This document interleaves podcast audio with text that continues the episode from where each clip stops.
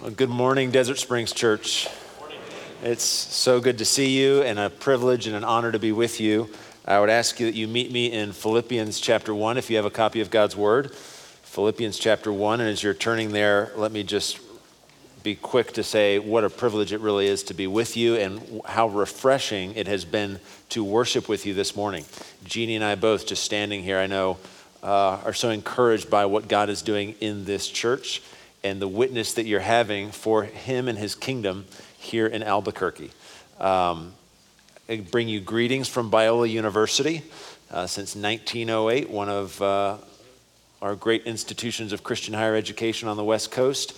And I guess I've got bees on the brain a little bit because as I've thought about just my short time even in Albuquerque, uh, I'm aware of balloons clearly that's a thing, and how awesome that you have this concentrated effort to reach out in a remarkable opportunity when people from all over the world, it sounds like, come to your city to see hot air in the sky. balloons. I mean, everywhere I go, like even in the hotel this morning leaving, we're talking with the, the guy at the counter about balloons and how amazing it's going to be for the hotel industry. And I've also got another B, uh, burritos because with your church elders, some of your elders and staff yesterday at lunch, uh, I saw one of your pastors, who I won't name, uh, take a burrito the size of a newborn baby. I won't name the place of the rest, the name of the restaurant or the church member. Uh, he's a good guitar player. Um, this burrito, I mean, you could have wrapped it in swaddling cloths, clothes, and uh, it was it was remarkable and delicious. So I have enjoyed, Jeannie and I both have enjoyed being here and all that Albuquerque has, but honestly, the choicest gifts that the Lord has given to us in our time with you has been just our fellowship with you and with people we love. Uh, the Kellys, the Daniels, the Schroeders, people we've known for a long time, and then new friends uh, with whom we're also family in the family of God, aren't we? So thank you for for indulging me in just that word of greeting and uh, appreciation for all that God's doing here in your midst. If you would, I don't know what you're accustomed to, but I'm going to ask you if you would stand out of reverence for the reading of God's word. So if you're not used to that, here you go. But just because this is the word of Christ being read for the people of God, and we pray for the help of the Spirit of God. I'm going to pick up in verse 21 there in Philippians chapter 1. Paul writes this For to me to live is Christ, and to die is gain. If I'm to live in the flesh, that means fruitful labor for me. Yet which I shall choose, I cannot tell. I'm hard pressed between the two. My desire is to depart and be with Christ, for that is far better. But to remain in the flesh is more necessary on your account.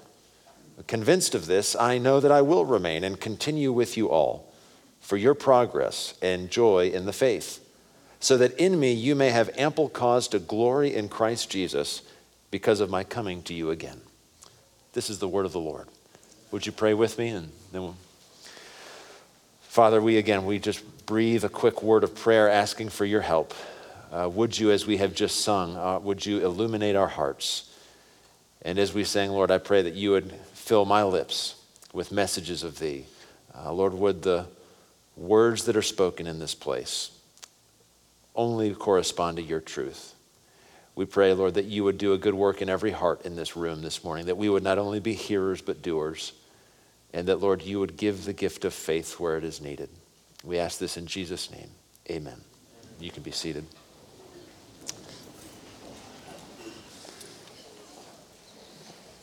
Get busy living or get busy dying. Anybody know that refrain? I won't give you a spoiler, but it comes from one of my favorite movies. Maybe you know the scene in the Shawshank Redemption. This is not an endorsement for a movie, don't get me in trouble or anything like that. But it's a, a poignant moment in this well known film, a film that tells the story of a man imprisoned for life after being convicted of murdering his wife and another man. Again, I promised you I'm not going to give you a spoiler there. The lead character, Andy Dufresne, is played by Tim Robbins. And Andy, in this character, tells his newfound prison friend that he's discovered he only has two options. He's stuck in the horror of this prison, clearly unable to get out, clearly unable to find life on the other side of the wall, and yet he is trying to have to discover what will it require of him to frankly survive within the prison. And this sentence is given. You have two options, Andy get busy living or get busy dying. One or the other. There's no in between. That scene in that film came to mind and as I've read this passage this morning because we're reading a story in a letter from another prisoner. Paul, the Apostle Paul, writing in a prison cell to a church that he loved, reflecting on the realities of life and death. And while Andy Dufresne was confronted with the reality of two available options, the Apostle Paul, writing under the inspiration of God's Spirit, actually lifts our eyes up to a higher, holier, heavenlier perspective, an eternal perspective on these two realities, these two options, living and dying.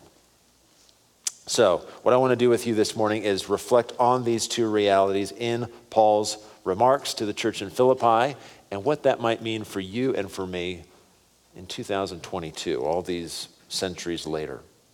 Paul makes a couple arguments, and I first want to think with you about this claim that knowing Jesus gives a new perspective on death. So, if you're taking notes, that's our first kind of point. Knowing Jesus gives a new perspective on death. Paul makes an overarching claim. You heard it there in verse 21. For me to live is Christ and to die is gain. So you hear the two options there, right?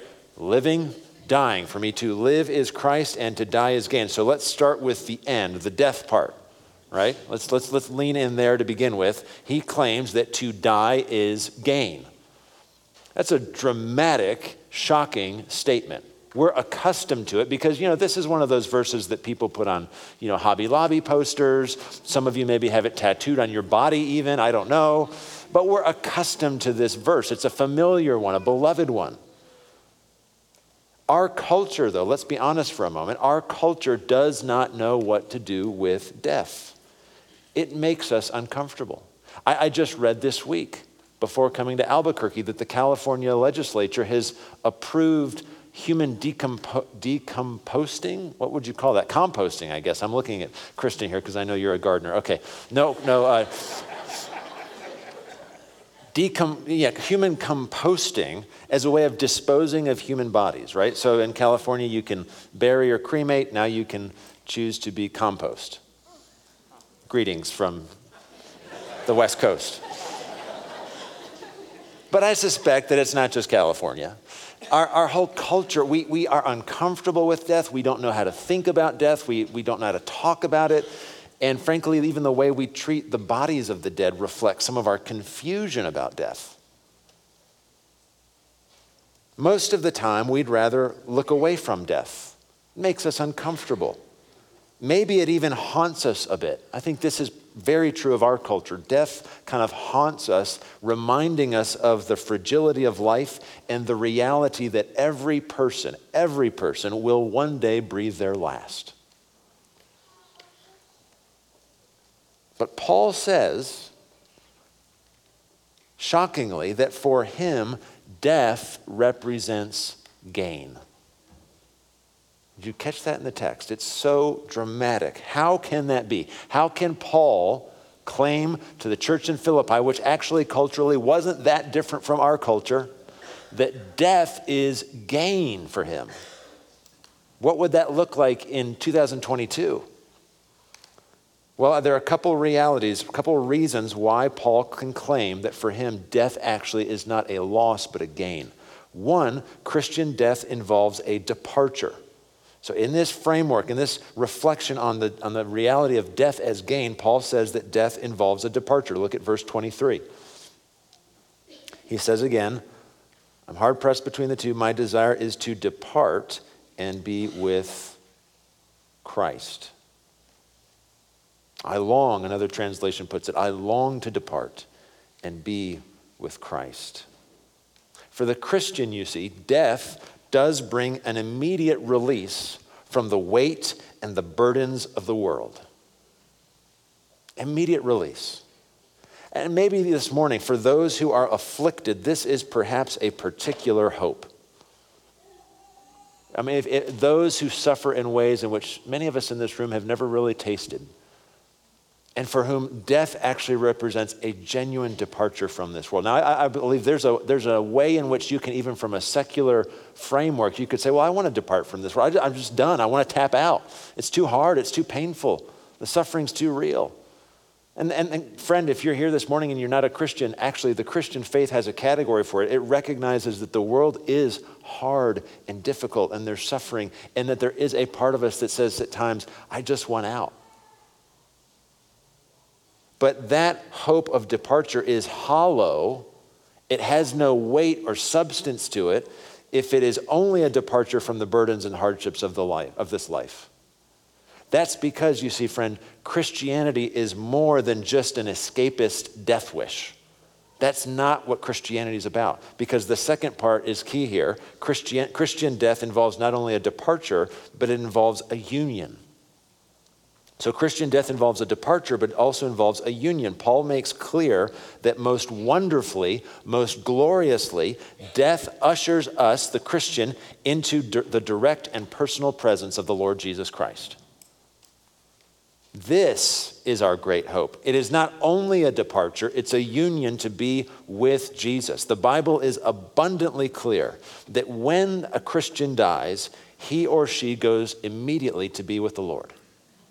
There may be some mystery about what's on the other side of that last breath. Exactly how does that work? And just, I'm going to go ahead and tell you don't believe the hype from the books of people who say they went there and came back.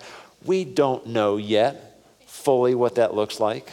But what the Bible makes abundantly clear is that to die for the Christian means to immediately be in the Lord's presence. There is a lot we don't know. Maybe you've stood at a loved one's graveside and you've thought through tears. You've wondered, what are they experiencing right now? What would that be like? There is so much that has not yet been revealed to us about this experience, this post mortem experience. But the Bible is clear about this. Let me give you one passage that maybe you're well familiar with. When Jesus knows this, he tells this with full assurance to the thief on the cross. What does he say to the penitent thief? Truly, I tell you, today you will be with me in paradise. Let's not misunderstand Paul here, though. Paul doesn't romanticize death. Now, he has a vision of what's on the other side of death presence, union with the Lord. That's why it's gain. But there's no romanticization here of death in and of itself. This is, I think, where we also need to push back against the world, the flesh, and the devil. Death in and of itself is not natural. Death in and of itself is the consequence of our first parent's sin. Jesus himself, you remember, he wept at the graveside of his friend Lazarus. So we don't romanticize death or pretend that death is somehow a happy thing in and of itself. We grieve and we mourn at death.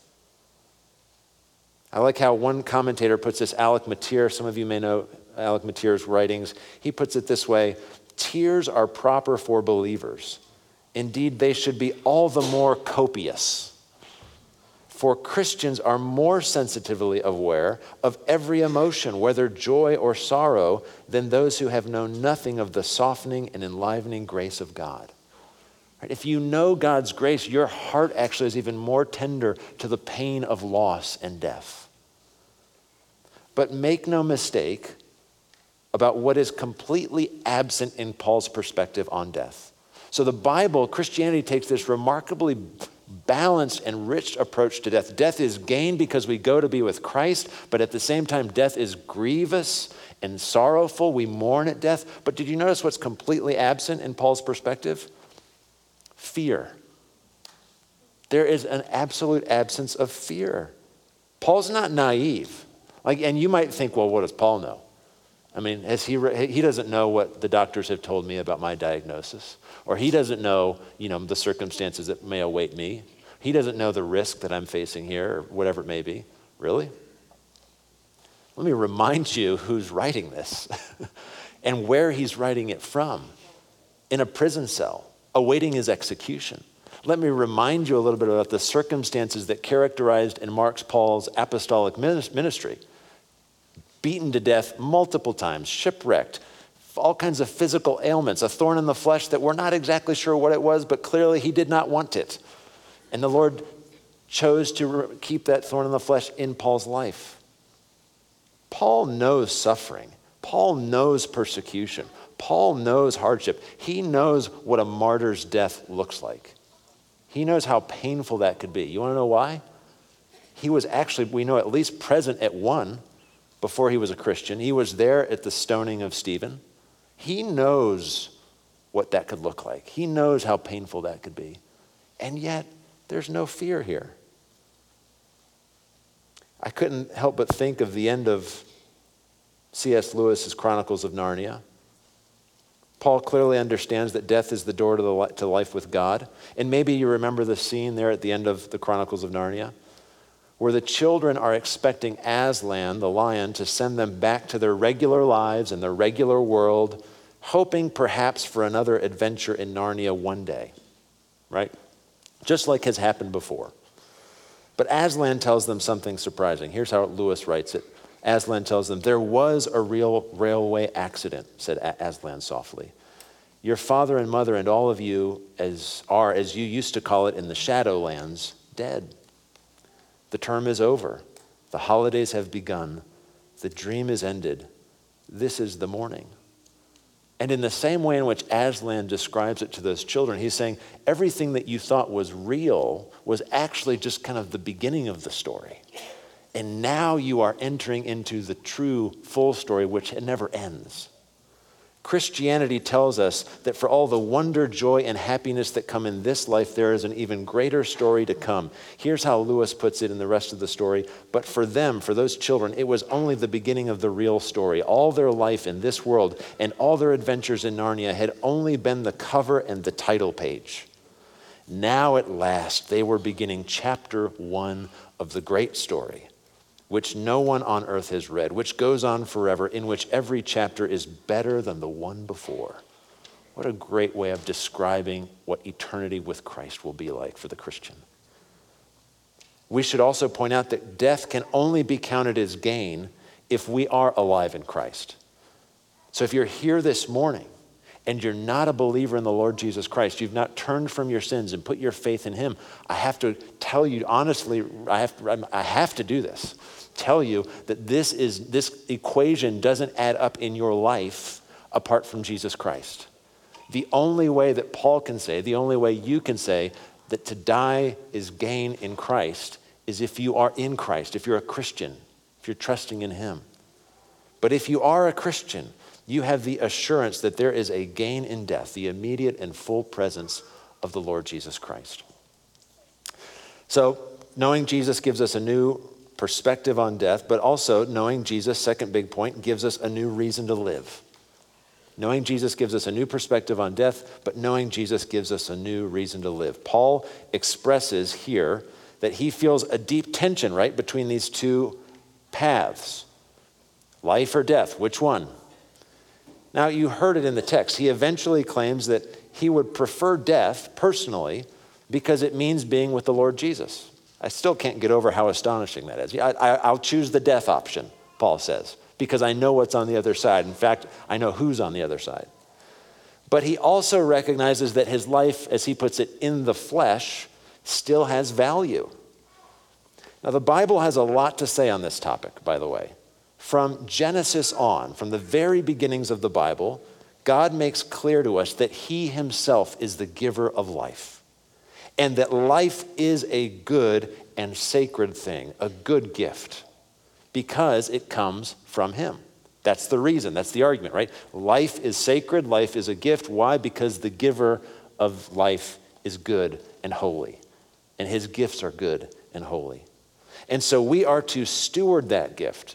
Doesn't belong to us, we don't have a rightful claim of authority over it, but we're stewards of the gift. So we seek to live well and to do so in a way that reflects our identity as those who bear God's image. So the Bible talks about enjoying all the good gifts of life marriage, family, food, beauty, work, and so many other things. There is a richness and a beauty in life because life is a gift from the Lord. But against that broader backdrop, notice that Paul singles out two motives for his own desire to remain alive, for all the goodness and the richness about the many gifts that the Lord gives us in this life, which we all enjoy in one measure or another. Right? Count your blessings one by one. Paul doesn't really focus on those, does he? The things he singles out. Why does he want to remain alive? Well, a couple of them here. One is a life of fruitful work. Did you see that in verse 22? A life of fruitful work. If I'm to live in the flesh, that means fruitful labor for me. Not a vacation, not an easy path, but fruitful work. The assumption on Paul's part seems to be that if God does not take him home to be with Christ, then God must not be done with Paul. If I'm still here, then there must be work remaining for me. And amazingly, Paul says that it is fruitful work. I mean, can you imagine the faith required to be sitting in a prison cell writing that saying, I've got, I've got fruitful work left. I mean, I'm not, I'm not done. Like, I don't know how this is going to work out, but somehow I know if I'm still alive, there's fruitful work to be done. What kind of, I mean, honestly, Paul, what kind of fruitful work can you hope for?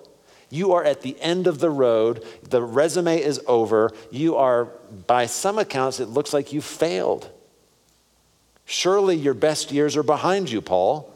You have very little to contribute to the missionary enterprise. Let other people do it, right? You're kind of being put out to pasture. He's been sidelined. But Paul has what we could call a big God theology. And he takes it as a matter of assumed reality that God, in fact, actually is in charge. Christian, if God woke you up this morning and he gave you breath for another day, that means he's not finished with you. He is not finished with you. He has fruitful work remaining for you as a child of God. Whatever your season of life, no matter how mundane it may appear at times, God uses his children to produce fruit. So, a fruitful life of work. But also, Paul says that he chooses to remain, he has a reason to live because he aims for a life spent for others. A life spent for others. Look again at verse 25 now.